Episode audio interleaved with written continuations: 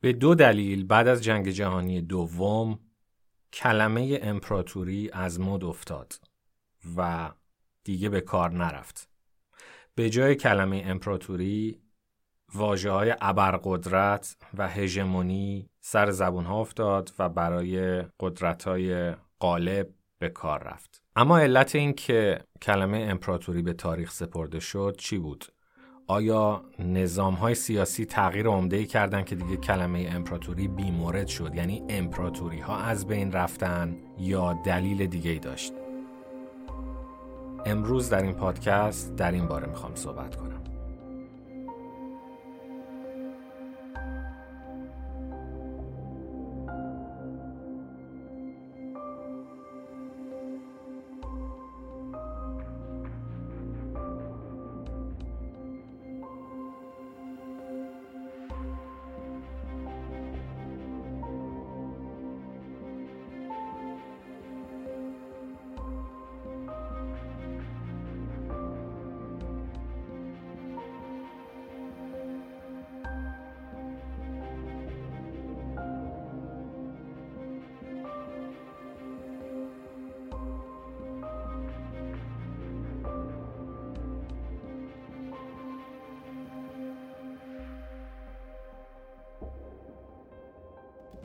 دو تا از مهمترین دلایلی که امپراتوری بعد از جنگ جهانی دوم واژه‌ای شد که دیگه حتی در ادبیات سیاسی به کار نرفت این بود که در طی جنگ جهانی دوم ما در واقع جنگی رو داشتیم که در اثر ترس توسیدیدی دو تا امپراتوری از هم بود که اون فجایع و اون کشدار رو به وجود آورد.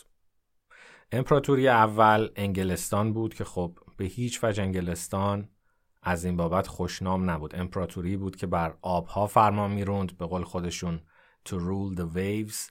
امپراتوری بود که در اون آفتاب هرگز غروب نمی کرد این از بابت عظمتش. اما از بابت روشهاش به خاطر تجارت برده به خاطر تجارت تریاک و به خاطر قحطی های مصنوعی که به وجود می آورد تا جمعیت ها را مدیریت کنه از جمله قحطی هایی که در آفریقا، هندوستان، ایران و ایرلند به وجود آورد که در هر کدوم از این قحطی ها بین یک سوم تا نیم جمعیت اون کشور مردن. این امپراتوری به هیچ وجه خوشنام نبود و ایمپریالیزم انگلستان امپریالیزم انگلستان خوشنام و محبوب نبود. از اون طرف امپراتوری که در حال رشد بود و ترس توسیدیدی به وجود آورده بود آلمان بود. یعنی رایش سوم در مقابل انگلستان که خب فجایع و کشتاری که رایش سوم در طی جنگ جهانی دوم به وجود آورد دیگه اصلا نیازی به صحبت و گفتگو نداره. اساسا کلمه رایش در آلمانی به معنی همون امپراتوری هست. و خب وقتی میگیم رایش سوم یعنی ذهنیتی هیتلر ایجاد کرده بود و آلمانیا داشتن که دو تا رایش ژرمن تبار قبل از این حتما وجود داشته دیگه که این میشه سومیش. رایش اول از 962 تا 1806 در اروپا طول کشید و به قولی امپراتورش و مؤسس شارلمان بود پادشاه فرانسوی که بخشی از تریتوری و بخشی از قلمروش جرمن بودن استانهای جرمن بودن و یه دم میگن که نه این رایش اول رو باید اوتوی اول بدونیم که خودش یه امپراتور ژرمن تبار بود. این رایش رو به نام امپراتوری مقدس روم می‌شناسن که البته به قول ولتر میگه که اصلا نه امپراتوری بود نه مقدس بود و نه رومی بود. در حقیقت خاطره بود از دوره امپراتوری روم در دوران باستان که سعی شده بود احیا بشه. بخشایی از اتریش و پروس رو در بر می گرفت و در طی جنگ های ناپلئونی این امپراتوری به پایان رسید. رایش اول در 1806 اما رایش دوم که آلمانیا بهش استناد می‌کنن در حقیقت همون آلمان متحد بود که در 1871 به وجود اومد. ما ایرانیا وقتی که با آلمان فکر می‌کنیم تصور می‌کنیم که مثل فرانسه و انگلستان قرنها و قرنها قدمت داره به دلیل قدرت قرن 19 و قرن 20 آلمان. ولی در واقع آلمان به این شکل کنونیش رو در سال 1871 پرنس بیسمارک متحد کرد و به وجود آورد. و این آلمانی بود که در جنگ جهانی اول شکست خورد و تجزیه شد و از بقایاش چیزی به وجود اومد به نام جمهوری وایمار. و در این جمهوری وایمار بود که در اون دوره حقارت و تورم وحشتناک و رکود اقتصادی هیتلر سر کار اومد و در حقیقت نام رایش سوم احیای اون دوره عظمت ژرمن تبارهاست که هنوز کشوری به نام آلمان رو نداشتن در طی رایش اول و بعد رایش دوم. پس بنابراین با این تاریخ خونین و با این تاریخ ظالمانه دو طرف ماجرای جنگ جهانی دوم رایش سوم و امپراتوری انگلستان ایجاب می کرد که قدرت قاهر بعدی که بر دنیا حاکم میشه و بقیه رو دست نشانده خودش می‌کنه و در زمانی هم بود که واژه‌ای مثل دموکراسی بر سر زبون ها افتاده بود و جنبش های استقلال طلبانه و ناسیونالیستی در بقایای اون امپراتوری انگلستان شکل می گرفت دیگه این قدرت قاهر اسم خودش رو امپراتوری نذاره. و بنابراین قدرت پیروزی که از جنگ جهانی دوم بیرون اومد خودش رو هژمونی یا ابرقدرت خطاب کرد. اما خیلی مهمه که از همه نظر بدونیم که این باز ادامه همون سنت امپراتوریه و اتفاق خاصی از دید اونایی که های سیاسی مطالعه می‌کنن و پیوستگی تاریخی رو مطالعه می‌کنن نیفتاده. در طیف وسیع از نویسنده هایی که سیاست رو از دیدهای مختلف مطالعه می‌کنن. چه نویسنده های چپ مثل مثلا چامسکی و کریس هجس. چه نویسنده های کاملا محافظ کار مثل نیل فرگوسن نزدیک به حتی نئوکان ها چه تاریخ نگارایی که تاریخ کلان آمریکا رو بررسی می‌کنن و همه این آمریکا رو دوست دارن. مثل آلفرد مکوی نویسنده سایه های قرن آمریکایی In the Shadows of American Century. یا نویسنده اروپایی بیطرفی که طرفدار صلح و استاد کرسی صلح هستش به نام یوهان گلتونگ. و حتی غیر اروپایی ها و غیر وابستگان به هژمونی غرب مثل استاد علوم سیاسی دانشگاه مسکو الکساندر دوگین که این فرد میگن هر چیزی که پوتین اجرا می‌کنه در واقع دوگین فکر کرده. و به زبون میاره. در واقع سیاستگزار کاخ کرملین هستش و یا هنری کیسینجر و برژینسکی شرق هستش. یه جورایی. از نظر عقاید سیاسی غربیا میگن که یه ناسیونالیست روس هست. یعنی می‌خوام زمینه هاش رو براتون روشن بکنم. این فرد مثلا در مورد روسیه کمونیستی شوروی میگه که این ادامه روسیه تزاری بود.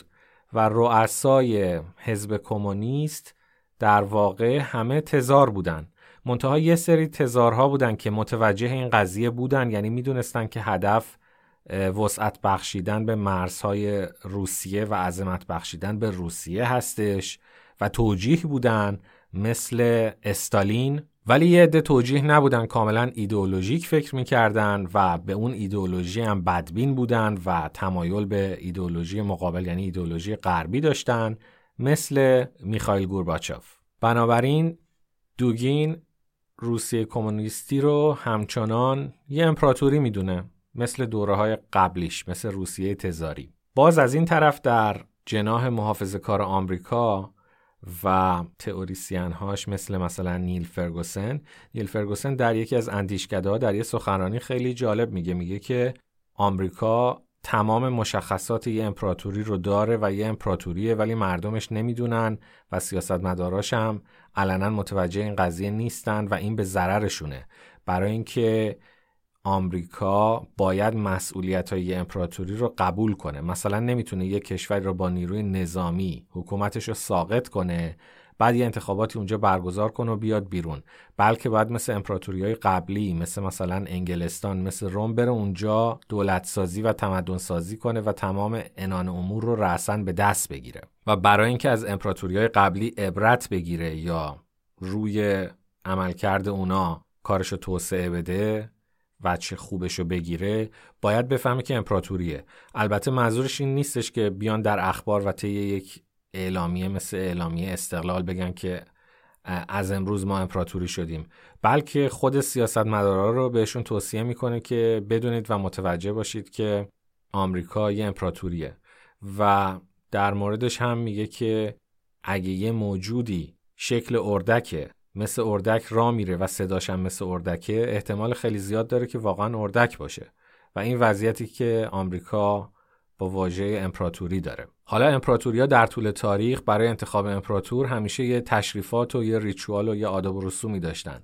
بعضیا قربانی می‌کردن امپراتور باید حتی خون خودش رو میریخته خودش رو زخمی می‌کرده که خدایان تاییدش کنن مثل اینکاها و امپراتوریای آمریکای مرکزی و جنوبی. بعضیا خب از طرف سنا در طول یه دوره مثلا اضطرار در دوره روم مثلا دیکتاتور به این شکل انتخاب می‌کردن. انتخابات هم در واقع یه ritual و یه مراسم دیگه است که شما امپراتور انتخاب کنید ولی در واقع تعیین کننده اصلی همون deep state هستش و همون طبقه مستقر و حاکم و صاحبان صنایع و صاحبان نظام بانکی و military industrial complex هستش که تعیین می‌کنه که امپراتور بعدی چه کسی باشه. به هر حال می‌بینیم که در طیف وسیعی از متفکرهای سیاسی و نظریه پردازهای سیاسی چه چپ چه راست چه علاقمند به مثلا کشوری مثل آمریکا چه مخالف و